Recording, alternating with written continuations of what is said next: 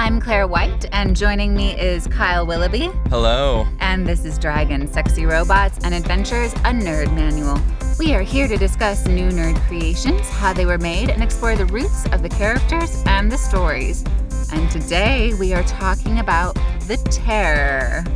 Yes, The Terror. So, for those of you who don't know, The Terror is a gothic horror historical fiction show on AMC, and it's based on the book of the same name by Dan Simmons. The Terror follows the Franklin expedition of 1845, which was a real life expedition funded by the British government in search of the Northwest Passage through the Arctic Ocean. The expedition consisted of two ships and 129 men, the flagship Erebus and the icebreaker Terror. Both ships and all men disappeared mysteriously into the Arctic and, despite numerous rescue and research missions, would remain unfound for almost 170 years. The show concerns what happened to those ships and takes on a supernatural explanation. The Terror stars Jared Harris, Tobias Menzies, Ciarán Hinds, and Nive Nielsen. Um, and I'll be talking production. Claire will be talking history. About the Northwest Passage. There are a lot of directions I could have gone here. Yeah. Um, but I what fascinated me the most was this kind of obsession with finding this route that just I mean, in hindsight, doesn't seem worth it. It's so hard.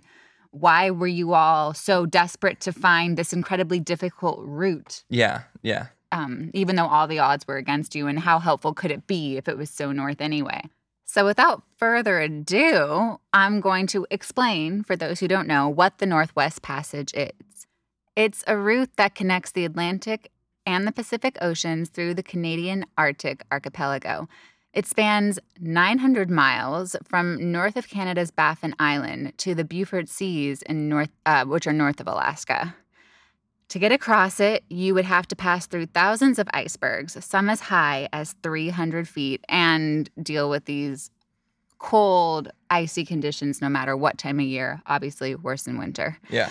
Um, it wasn't actually navigated by sea till 1906.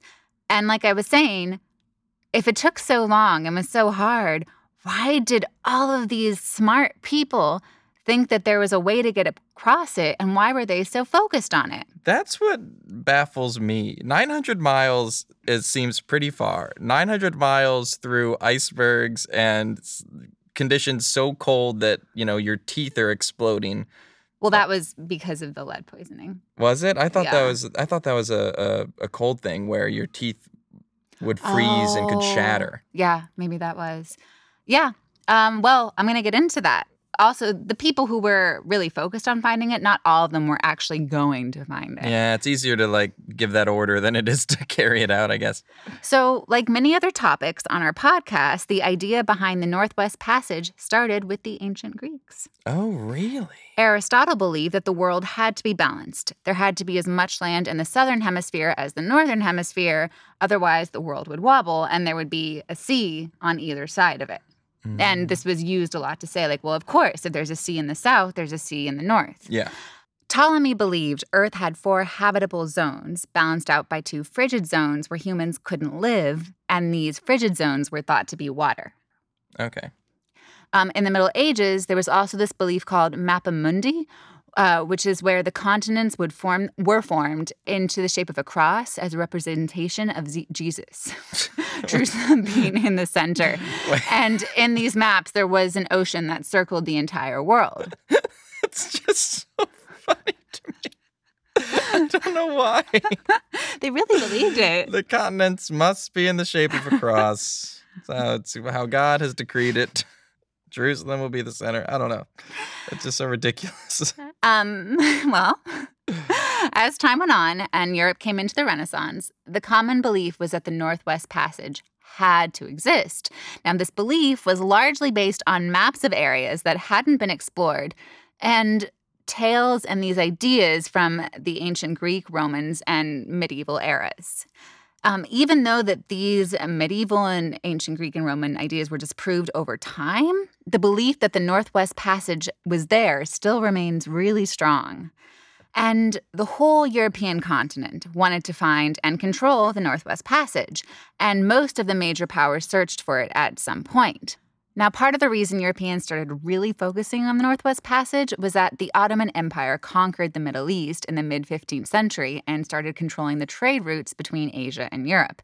And the Western powers had to find another way to get to Asia. I was wondering about that. Like, well, so what was the point of the Northwest Passage in the medieval era? Was it just something they didn't really care about it? They just thought it was real? They thought it was real. They the thing is, like, existed? it- I'm actually getting into that after Columbus found that there was a continent blocking Asia and Europe, the idea of the Northwest Passage became an even bigger deal because it was a way to get around the continent. yeah. So I think it was the Ottoman Empire, and then it was, oh, there's a continent in between us and Europe. Also, the world is round, yeah. and we have to work out a way to like circumnavigate it. Yeah. So, first of all, in the 15 and 1600s, when countries started looking for the Northwest Passage, many actually didn't have control over a route to Asia. The Spanish controlled the Straits of Magellan, which is basically at the bottom of South America, and the Portuguese controlled the Cape of Good Hope around the tip of Africa. This left the English, French, and Dutch needing to find their own way to the Far East, and they desperately wanted a piece of that trading money. The Spanish and Portuguese were getting rich off of it, and they were also doing incredibly well with the territories they had claimed. Uh, the Northern European countries were left with North America, which they initially saw no value in. There were no gold, no gems, but they thought maybe it could provide a way to Asia. The French eventually gave up looking and contented themselves with the fur trade they had going in North America. The Dutch tried multiple times in the 17th century to go over Asia, but they gave up when the ice kept on blocking them. So that left the British, who were the only ones left really pursuing the Northwest Passage. And they believed it was just waiting to be discovered. And why did they believe this? Why were they so obsessed with it? So, there were scientific interest in many areas. One that I saw was geomagnetism, which they were studying, and they were trying to discover the Earth's magnetic fields. And the variation of them was greatest in the Arctic, and they thought there might be a magnetic pole in the north. Also, after the end of the Napoleonic Wars, many Royal Navy ships were not being used. Um, the number had been about halved, and they think it was a factor in the economic depression that happened right after the war. And there was this question of what do we do with all of these men who we aren't using anymore? Yeah. Officers only got half pay when they weren't on duty, which actually wasn't enough to support them and their family. Also, since the Battle of Trafalgar, the Navy hadn't had much to do but escort convoys and keep the defeated French Navy out of the water. There was no chance for glory. Glory meant higher budgets for the Navy, and discoveries were glorious. Exploring the Arctic could make an officer famous and rich. Uh, the British government since 1786 had offered some sort of monetary reward for any ship that discovered the passage. And at the time, I'm pretty sure we've talked about this before, there was this romantic Byronesque air in their society. The British believed that they could defy the elements. They had just won this war. Nothing, not even the Arctic, could stand in their way. They were a northern country and they were meant to find the passage. They'd also done so well with their navy in Right. colonizing and conquering all these other far-flung places in, on on the earth from them that they're like, ah, well, you know, just another thing we can do with our boats. We're so good with boats. And at this point, they did control the seas. Yeah. So I, I think a lot of this was the Navy using their ships Yeah. and also trying to gain a reputation and glory and money Yeah. for themselves. Um, Pre Napoleonic War, there were numerous attempts to find the passage by multiple countries, and then many after the Napoleonic War by mostly the British. None were successful. The Franklin expedition was supposed to be the most technologically advanced of its day. Um, his ships, the Erebus and the Terror, were outfitted with the latest technology for icy waters railway engines for power, reinforced hulls, propellers that could be drawn into the ship so they didn't get run into by the ice, heating systems, the ability to produce fresh water, even if the ships were frozen in, like pipes that distilled it. And they were stocked with enough provisions for five years. But like you said, they uh, got stuck. They also suffered from lead poisoning, which the show, the book, and many other sources blame on the tinned food. But actually, I read this really fascinating article that I'll link to, and it claimed that it actually probably wasn't the food because they were using that food on all other naval expeditions, and Yeah. they weren't having this problem. The one thing that was different about the Erebus and the Terror was the pipes that distilled the water, and those were made of lead.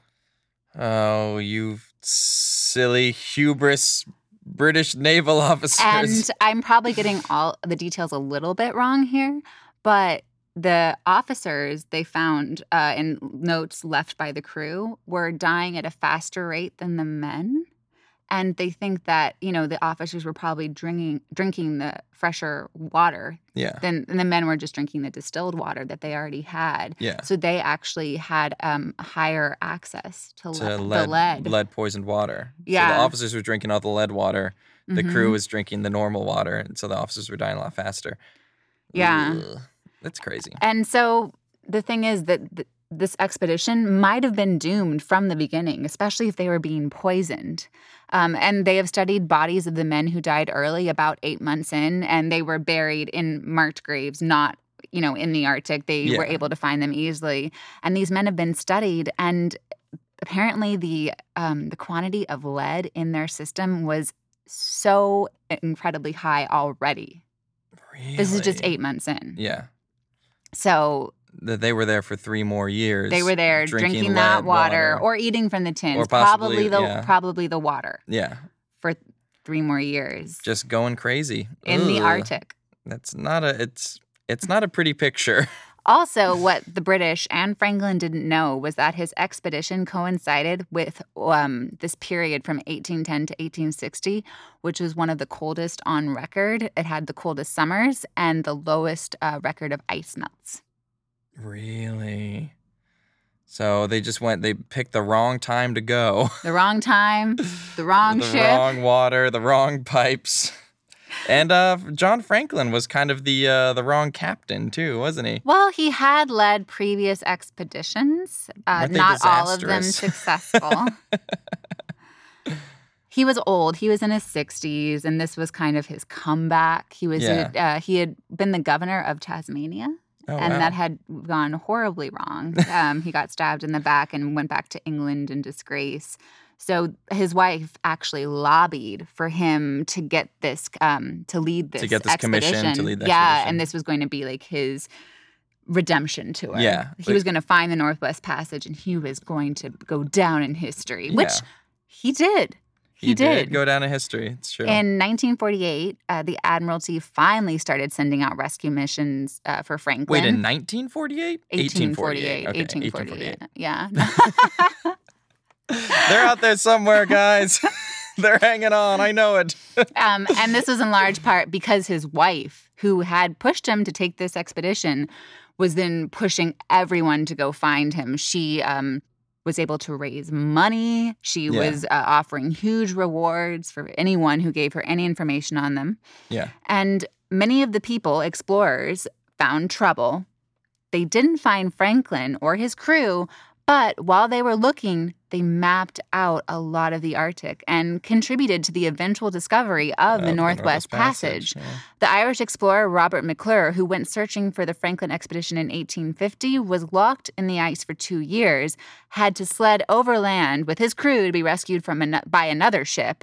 But his crew was the first to traverse the Northwest Passage by ship and then by sled. Really? Right. Wasn't it also a thing where the Inuits were saying like, "Oh, we know where the ships are. They, you know, they got lost around here, and no one would believe them." Exactly. Um, in 1854, Hudson Bay fur trader John Rae was told by Inuk men that he met stories that they had heard from other Inuit people of starving men traveling south, and they gave him relics from the Franklin expedition. They gave Really? him things Yeah. um, to back up their claim. And when he reported what he had been told um, to England, Franklin's widow, Lady Jane, led a smear campaign against Rae with the help of her friend Charles Dickens. And this was mostly because Rae told stories of the men resorting to cannibalism. And there was this thing that, like, no, Englishmen would not do mm. this.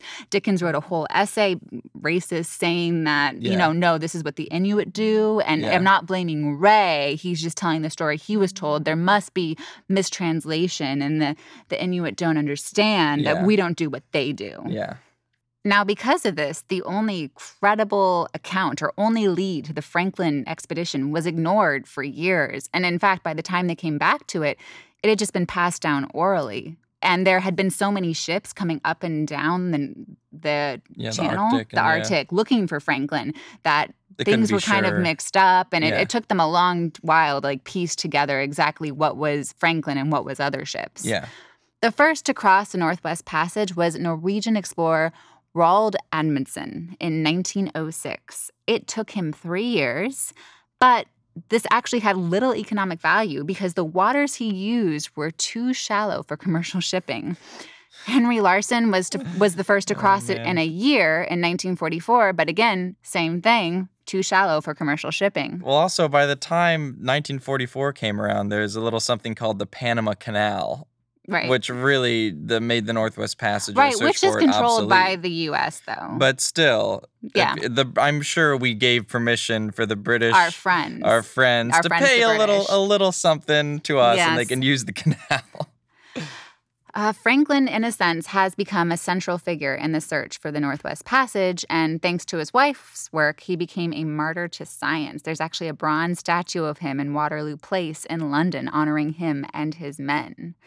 And also, this is something else I found fascinating. From what I read, the Franklin expedition is a bit of a Canadian myth. That's really cool. And I read that some Canadians view the expedition as ro- the romantic birthplace of their nation, shining a light on uh, Canada's values of heroism, patriotism, toughness, and adaptation. And uh, Can- Canada's ex Prime Minister, Stephen Harper, claimed that Franklin laid the foundations for Canada's Arctic sovereignty. They were able to map out the Arctic seabed because they put so much time and energy into searching, Searching for for, Franklin. Franklin ships. yeah. Since 2008, Parks Canada has poured many resources into sending out teams during the summer to look for Franklin ships. The Inuit call it Franklin season, or they did call it Franklin season. In 2014, with the help of higher temperatures, modern technology, finally listening to Inuit testimony, and luck, the Erebus was found, and then in 2016, the Terror was found. Canada has used finding these ships as a way to lay claim over the Northwest Passage, which, as the ice has melted, has opened up and become a bit of a tricky international issue. Canada claims it, but the US, Britain, I think Russia, Russia definitely does. and too. other countries claim that it's international waters, free to all. and there is a possibility now of using it for trade and shipping routes. And there's also a cruise ship that goes through it, which I was, you know, on their website and I thought it looked very nice. Does it? Yeah. Bring a lot of canned food, Claire. Hopefully not uh, contaminated with lead. Uh, you go. make sure the water is good. Bring your own rations. Uh, yeah, but that's my segment on the importance of the Northwest Passage. And it's funny that it's still something that we're dealing with today. Yeah, maybe even more so in some ways today than than at other times Right, because it is open now. it. Yeah, it can actually be used. I remember I've read a couple articles about the U.S., Canada, Norway, Russia arguing over who gets to use the Northwest Passage And the Danish, too, right? yeah, and the Danish Because yeah, they yeah. lay claim to Greenland. yeah, which is up there in that area. Yeah. It's all very fascinating. yeah, I love the idea that like we are made to do this. We will conquer the Northwest mm. Passage. That's the hubris, man, and that's I think the show like that's uh, one of the big big themes in the show and in the book in Dan Simmons' book. So I'll get started on my little production segment. Um, I want to start off by talking a little about Dan Simmons. Claire did an excellent Dan Simmons segment on our Hyperion Aw, episode. thanks, Kyle. So yes, it was it was good, and I, so mine's going to be somewhat abridged here. Uh, Simmons was born in Illinois, and he has a BA in English and an MA in education, and was an elementary school teacher before he was an author. Um, Simmons got started in the 1980s with the short story "The River Styx Runs Upstream," which was helped along by a very supportive Harlan Ellison, a famous science fiction author. Uh, Simmons would go on to write multiple award winning novels, including, of course, the sci fi series The Hyperion Cantos, which we did an episode about back in June. birthday. It's for my birthday, and Claire did an awesome segment on Dan Simmons, and I did a pretty cool one too on you frame narratives. Sure did. um, but The Terror, which is the name of the book, was a bit of a return to form for Simmons, who had started out writing horror more than sci fi. And funnily enough, The Terror was originally inspired by not the North Pole, but expeditions to the South Pole. mm. Uh, this is Simmons. I wanted to write a frightening story about Antarctica. I've always been interested in the South Pole and the toll it took on various brave men like Robert Falcon Scott. This is Simmons in an interview with AMC. Uh, this is Simmons again. I followed a footnote of an explorer named Ranulph Fiennes, who skied atop the entire North Pole from one end of pack ice to the other, and did the same in the Antarctic.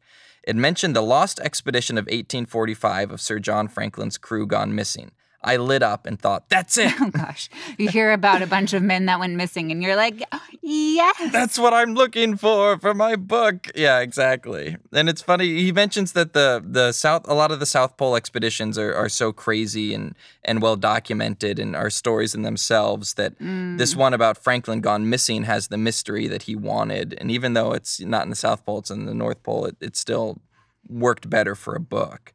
Simmons also mentions that a horror story about the South Pole has problems with its indigenous life. A, there's no humans in the South Pole.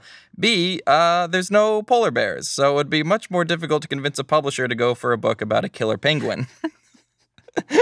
It just sounds like something Monty Python would come up with. it does. I know. that penguin has a mean streak That a mile penguin long. that rabbit's got a mean streak. Exactly. And it, and how how pissed would people be if Simmons did set it in the South Pole and had a giant polar bear esque killing creature? yeah. Not Yeah. not true. Not right. Not No. right. Not at all.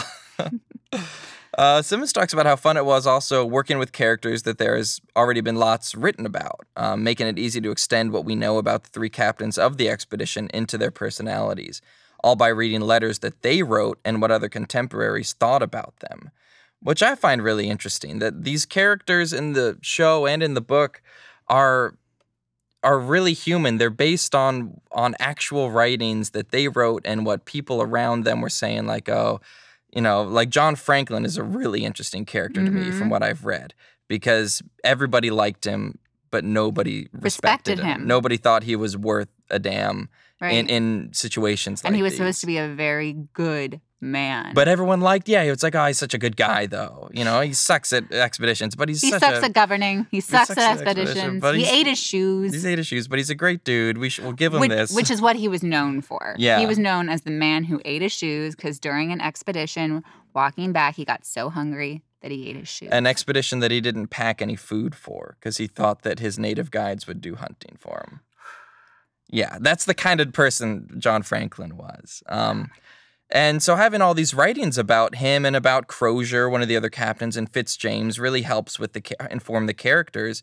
And it's also something that the actors playing these characters enjoyed about the role. Both Jared Harris, who played Captain Crozier, and Tobias Menzies, who played Captain Fitzjames, did a lot of personal research into the historical backgrounds of their characters. And there were times during production when Harris, who plays the the most main character, I think there's a yeah, I think we but- ride with Crozier. but you, we ride, ride with Crozier the most. Harris plays Crozier. He would talk to Soo Hugh and David Kajganich, the showrunners, trying to give some of his lines away, saying that he didn't think Crozier would be privy to certain information that you know, would come out in a line, or that Crozier wouldn't have some specific background of knowledge to make a certain assumption. Mm. Like apparently stuff Crozier had Captain Crozier had been on multiple uh, missions into the Antarctic and the Arctic. Uh, and but he was trying to give his lines away to another character who was like the main ice kind Oh, of ice right. expert. Be like, oh well, he would know this better than Crozier from what I from my research, That's really cool. which is cool. And it's something the showrunner said doesn't happen often. uh, Actors trying to give lines to others because you because normally you want all the lines in the screen time, but he's like, well, no, I don't think Crozier would he, know he gets plenty of lines He and certainly plenty does. of screen time. Yeah, definitely does. Uh, David Kajganich, uh, who is a producer and co-showrunner on The Terror, has been fascinated by the story for a really long time. Uh, this is Kajganich. I used to talk about Franklin and his men as a way of discussing questions of leadership, preparedness, and fortitude. Uh, and this is Kajganich in a piece for Screen Daily by Nikki Bowen. Kajganich's fascination with the story began when he used to work as a wilderness guide. So he had read that story as one of like the survival or mysterious stories when he was working as a wilderness guide, and he would tell it to people he was taken through the wilderness in Oregon and Montana. Uh, when he learned that Dan Simmons had just written a book about it, he quickly read it and started working out an adaptation. A lot of places saw the potential of the show, and AMC even had it for a while, but ultimately everyone passed, says Kajganich about shopping the show around in 2009. Uh, this is him again. This was way before the success of shows like American Horror Story and True Detective, so it was much more of an untested concept. An idea of a 10, a 10 episode show, Mm, dark, serious, no second season. It's a one off. where everyone dies. Every everyone dies at the end, and you know that right from the beginning. Like you know that. In I the- know there's no spoiler for that. Yeah, it's like no the spoiler. very first scene. We are told they all die. Yeah, the, these this whole crew and both these ships mysteriously vanished. But the show did eventually find its home on AMC, with horror show veteran Soo Hugh brought on to help Kajganich in running the show. Hugh has produced the Stephen King adaptation Under the Dome for CBS and the horror adaptation The Whispers. Um, and Hugh says that she really loved the book, the script, and the themes of hubris, and you know, and the just general terror of the whole the whole experience. Uh, this is Soo Hugh. Hubris is a huge running theme in our show, but we also wanted to make sure that we told the that hubris story with a little bit of subversive twist in the sense that even though Franklin carried the Victorian armor with him, we should also sympathize with the decisions he made as well. In hindsight, we know now that wrong decisions were made, but at that time, Franklin did not realize he was condemning his men. Um, and this is from an AMC interview with Hugh and Kajganich. Uh, now, one of the funny things about the Terror also is that it's you know it's all set in the North Pole Arctic. Uh, it was filmed in a landlocked country. I know. I was wondering where it was filmed, and I was hoping you were going to go into this. Yes. Where was it filmed? it was filmed in Budapest, Hungary, what? on three different sound stages, Oh. and all of the all, most of the ice and stuff in the background. That's all animated. That's all computer oh, and digitally Oh. Holy- animated effects. wow, it looks amazing. It looks amazing. Though the dive scene where the one character dives under the water, Yeah. there's no water. That's completely animated. Everything about it. so they didn't send him into icy water No, in they- an 1840s dive they suit. they didn't in fact. They thought that might be a little dangerous. but they didn't send him into any water. It was they it was just filming that suit and then digitally animating wow, water that is around him. so well done. You know, I think it's a good thing it wasn't picked up in 2009 because it probably wouldn't have looked as good. it would have been I feel like uh, if they tried to do it that way in 2009 it would have looked pretty bad. It would have looked Yeah. CGI. Now there was the exterior shots, the stuff on the on the island when they kind of get outside. hmm Um, that was done in Croatia in 80 to 90 degree temperatures. Oh, So they're like sweating their asses off in all this all this cold weather gear, pretending that they're in the Arctic. Also, in in when they were shooting in Hungary in the sound stages, they were looking into trying to get you know, big big uh, industrial air conditioners and stuff to make it cold in there so that you could see the breath of the characters. What they ended up doing though, because it does get really cold in Hungary anyway, is just opening all the doors to the studios in the winter. So you know, it was like uh, they said negative 15, but I think that's Celsius. So probably like around like 10, 15, 20 degrees. oh, Yeah. oh, that's right. while they were that's right. Negative 15 Celsius. Celsius. Yeah, yeah, Yes. yeah. Not Fahrenheit, It's a little a little like that is crazier. the Arctic. yeah, yeah. So it's it's pretty interesting how they shot that show, and it looks really good. It looks amazing. Um, the show has largely positive reviews with a 93% on Rotten Tomatoes and, and an 84% audience score. And actually, the show has better reviews than the book. I looked up some bad reviews of the book, but some pretty stellar reviews of this show. Um, and that is my segment. Oh, that's so production. interesting, Kyle. Thank you, Claire. Um, so did you enjoy it? Do you agree with the uh, media elite? I enjoy the hell out of it, uh, but it was deeply uncomfortable, and it certainly isn't for everyone. What about you? Yeah, I thought it was great. And it's not something that I would normally watch. I only watch horror because Kyle likes it and wants to do it for the podcast. I know. I'm I'm really expanding your horizons, you really Claire. are. Though I watched the first episode and I thought, oh my gosh, Kyle is going to love this because I, know. think I watched it first. Dark and scary. It, it is a great show. yeah. One of the best things I've seen in a while. And uh, credit to AMC for just having such a diverse roster. I know you don't love it, but they have this and they have Into the Badlands. I know, I know. And they have The Walking Dead. And they have The Walking Dead. Yeah, it's true. They really do have a, a great diverse roster of shows. And Claire, you make me read more YA, which expands my own horizons. So it's Yep. not a one way street. You're- you're welcome, Kyle. so thank you for that. I wanted to ask we both started reading the book. I don't think either of us has finished it. It's a hefty book. It's 700 pages. Kindle says 14 hours. 14 hours. Yes. I think that's that's a, a optimistic estimate. But I wanted to ask your opinion on the show versus the book. I didn't realize that the book had bad reviews. Yeah, a lot of people. Well, the reviews that I read, I read a really scathing one by the Washington Post that was like, "It's too long. It's such a drag. Who wants to be stuck in the ice for you know 700 pages? Who cares?"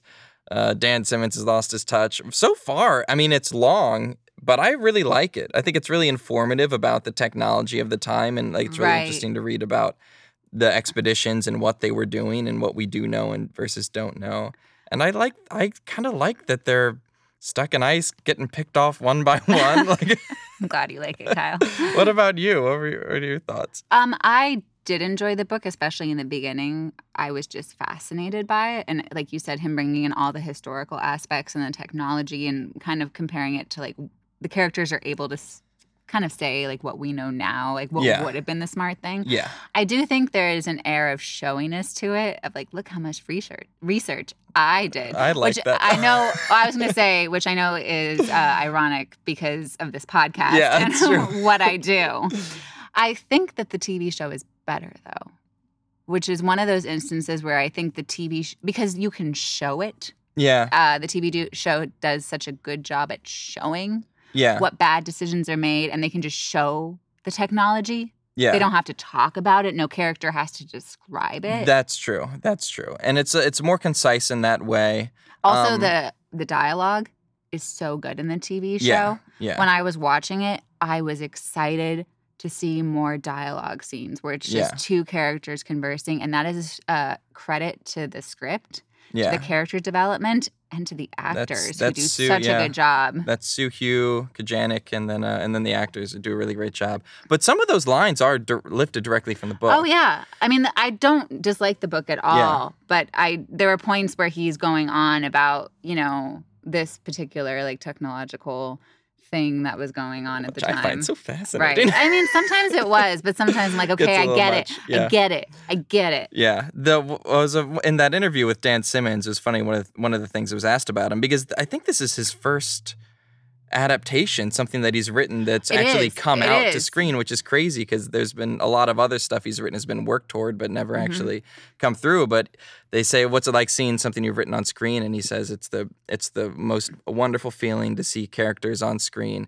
Say some lines that you wrote in your book, and it's something that I feel like every author should get the privilege to see. Right. I mean, he got lucky. The people who, uh, Yeah. Kajganich and Soo, they Yeah. just did a marvelous job. Yeah. Well, I think yeah, it was it was good that he had people who were really passionate about the story and about the book too. David Kajganich really liked uh, Dan Simmons' book, and that was part of the reason why he was pushing to get this adapted.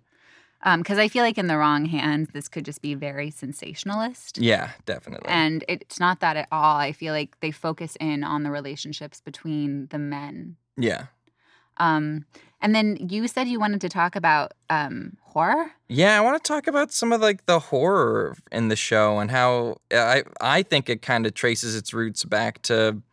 Dan Simmons' first, I don't know if he was a mentor, but the guy who helped him get his first story published, Harlan Ellison, who wrote a lot of existential terror and existential horror. And um, and I, I feel like there's a, a lot of that in both the show and the book, The Terror. That Mhm. that the idea it, it makes you feel so small and so insignificant. It's not that you're afraid of being of getting your head ripped off or whatever, but it's it's you coming to terms with how little control you have over the things around you and and how small you are in comparison to say this great arctic expanse Right. where is a- everything's trying to kill you. There's a monster, but the monster isn't the scariest thing. The monster is definitely not the scariest thing. And Simmons even says that the monster is like is, is included in there and it's supposed to kind of represent the ideas of the men uh, dealing with starvation, dealing with uh, freezing, Right. Also, dealing we with know madness. we know they're being poisoned and they're going Yeah. crazy. So, especially while reading the book, you're taking everything that has to do with the monster, especially with a grain of salt. Like, Yeah. are they just hallucinating? yeah, it's just a group delusion because they've been drinking lead water for three years. Yeah. it's very possible. the show, it's a little more concrete. Yeah. In the show, Yeah, there is a monster. there's a monster, but they are also going crazy. I um on that note, I wanted to talk about survival horror. I read this fascinating article in The Atlantic called The Terror is More Than a Chilling Monster Show by Asher Elbein. And he talks about the trend of survival horror in TV right now, especially with zombie shows like The Walking, Walking Dead, Dead. Yeah, that's I didn't think about that. and how the show does a really good job of, like I said earlier, not making it sensationalist, but also making the men, for the most part, fairly good. And yes, they're at odd, like the odds are stacked against them. And yes, they're probably going to die. But this show is more about their what they're psychologically going through and Yeah. how that they are relating to each other on that level and Yeah. why these extreme decisions get made as opposed to just like sensational like action action action action Yeah, yeah. Um, and I, I really, I almost did my segment on uh, survival horror, and I Oh, decided that the? Northwest Passage was was more, interesting, to Yeah, me. Yeah. But I, I like the idea, um, especially in like right now. I think anti-heroes are the thing on TV, and that was led by Mad Men and Breaking Bad. I know Sons of Anarchy and Game of Thrones too. Oh, yeah, Game of Thrones too. And I I mean I love some of those shows. Like I I love um Jon Hamm's character. Oh my gosh. Uh, Don Draper. Yeah. And Mad Men, I acknowledge that Breaking Bad is a great show, but what I did really enjoy about this show is that the main characters are good people. Yeah, they're good. There's some they're flawed, but they're good. They're flawed, but Yeah. overall that they're good. And I like that I hope that TV kind of starts changing a trend a little bit and making more shows about balance it out a good little more. people. Yeah. Yeah, because I feel like it's like, oh, he's a flawed person. Yeah. It's just so trendy and Well, I think one reason that helps with those characters being portrayed as such good people is also that there's you have their letters, you have their Victorian letters, Mhm. and you have the other Victorian letters that other people wrote about them. And you know, they're not like they're not like, ah, John Franklin, he's like a Wolverine type. He's Right. brooding. But I think that you could play up Franklin's um, ignorance of, you know, yeah, he's the still s- lower classes, or Yeah. that he, Yeah, you know, is true. willing to just, oh, the men will be fine. You know, we're Yeah. here for queen and country. This is fine. Like everyone's Yeah. going to do what I want to do. I think they could play that into that more. They could play the captains as more aloof and less aware of what's going on That's with the true. men, or that they don't actually care because they're more upper class. They the they portray. I think everyone does a really good job. Franklin in the show is portrayed really well. I think because you're watching him make bad decisions, but you still kind of like him. Right. And he's coming from a good place. Yeah, because he's coming from a place which he sees as right and is a good place, and I feel like that's how he was described in these old letters. Everyone says Franklin's such a good guy. He's, I mean, he's kind of an idiot, but he's such a good dude. And Right. seeing that in the show, and and you're And even characters that you start really disliking, they become more human to you Yeah. and like, oh no, like they have their own insecurities that Yeah. make them behave in a certain the way. way that they are. Yeah, and I, I really appreciate that. I feel like that's not, I mean, the writing is really good and you need good writers and good actors to be able to portray this. But I hope that TV takes a note. Just does more of it Yeah. because this is great and it's a it's a horror show like they are doing horror Yeah. with good people Yeah. which I don't I don't watch a ton of horror but I feel like that doesn't always happen No, and it's interesting that you like that. This is on the same. Uh, this is on the same channel as Walking Dead, which is a horror show, an action show, but it's a it's a totally different type of horror where you have these individuals. It's kind of the Wild West. These individuals are fighting back, and and through grit and determination, they're like you know, gunning down these zombies, Right. and they're surviving, and they're making decisions. Whereas in the Terror. It's these individuals just slowly being worn down by Right. by an inescapable weather and and madness and it's oh, it's so good. and I kind of walked out of the show it's very dark Yeah. but I did walk out of it being slightly optimistic about mankind I didn't. but that there are inherently good people Yeah, and that that's true. humans will try and take care of each other Yeah. and yeah. I think I haven't really watched Walking Dead again. This isn't a genre that I gravitate towards. Yeah.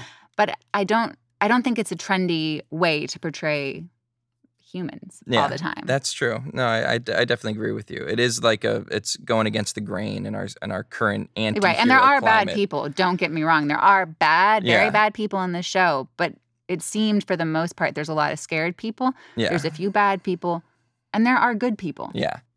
I wanted to talk a little bit about uh, the Inuit and their portrayal in the show as well, which I think is I think is pretty good. I don't know. I'm Uh, glad you brought it up because I was reading about it and my segment Yeah. was so long that Yeah. I don't know. I didn't know how to cram it in there. Yeah, one of the main characters is Lady Silence, and the the creature, uh, the Lady Silence is, is an Inuit woman, and the creature is something that's kind of out of Inuit folk tale. And I think you get more background on it in the book than you really do in the show. You learn a bit about it in the show, but I think the book goes a little bit further into like its origins and where it's come where it comes from through that folklore. Um, but I just I thought uh, like it's really imp- like the portrayal of Inuit in the show is is pretty positive. Well, I read that they can, had Inuit consultants on Yeah. set. Um, and then Nive Nielsen, who is the actress who plays Lady Silence, apparently they kept on consulting her, saying, Is this something that your people would do? Does Yeah. this feel right? Yeah. And I she said that it was really wonderful to A, like there's a part for her because there aren't many roles written for Yeah. Inuit people, but also to have showrunners that were really trying to get it right. Yeah, yeah.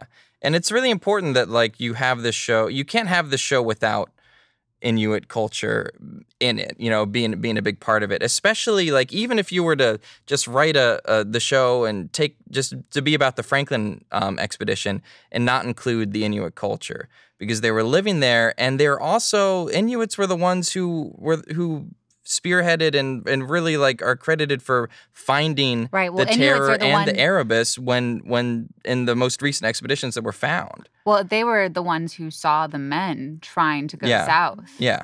They were the only people Yeah. that had witnessed the expedition. But it was with the terror, which was found in 2016. It was found because of these two Inuits who had gone fishing, and then they kind of led this crew, like, "Hey, we f- we're pretty sure we found a boat over here." And the Canadian expedition that was looking for the boats was not supposed to go to this little inlet.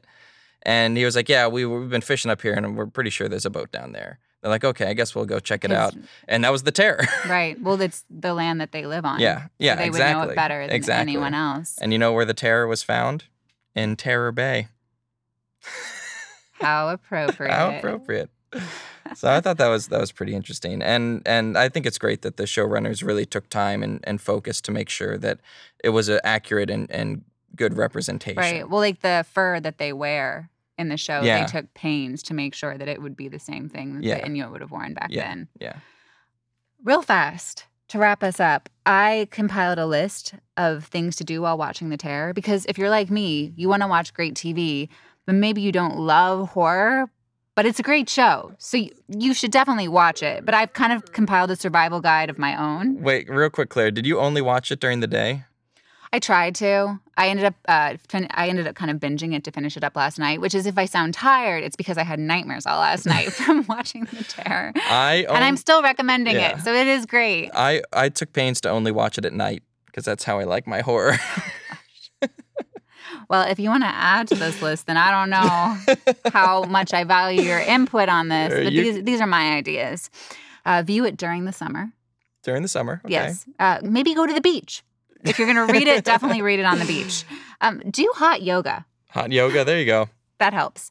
Um, also, try and do fun things. Just like, I don't know, hang out with your friends, play some games, have like really upbeat maybe podcasts or uh, Okay, you know. TV shows to watch afterward. Um, also, avoid meat for a few days. Oh my God. Yeah. Avoid red meat. That's. I agree with that one for a few days. Do you have any suggestions? Yeah, my suggestion, and I, I don't, I don't think you should hang out with friends while watching it. I think you should watch it in the dark, and then I think you should wallow in the dread and knowledge that at the end of the day, we're all just sacks of meat, and uh, you know, maybe used for fuel someday, and that nothing matters, and the weather's gonna get you. Okay, so if you do watch The Terror, please tell us which method Which- you which use to watch it. I'm curious. Wallowing in existential despair, or hanging out with friends. Or just trying your to best to ignore what you're watching. Thank you all so much for listening. Once again, I am Claire White, And I'm Kyle Willoughby. and we are Dragon Sexy Robots and Adventures, a nerd manual. Feel free to contact us on our website at dsrapodcast.com. We would love it if you could rate and review us on iTunes. You can find the show on Twitter at DSRI Podcast. I can be found on Twitter at Along with Claire. That's C L A I R E. I can be found at Klex303. That's K L E X 303. And you can find our producer James at James Fouhey Jr. That's James F O U H E Y J R on Twitter. You can learn more about the Northwest Passage and the making behind the terror on our Facebook page and our Twitter, where we'll be posting some of the articles that we read. Our producer, who is full of hubris, is James Bowie. Our logo is done by the very, uh, the woman who I think would survive anything, Patty Highland. Patty Island could make it out of the uh, Franklin expedition, I think. And our theme was composed by Pete Rowan, who, He's always filled with existential dread, let me tell you. once again, this is Dragons, Sexy Robots, and Adventures, a Nerd Manual. Thanks for listening, and we'll see you in two weeks.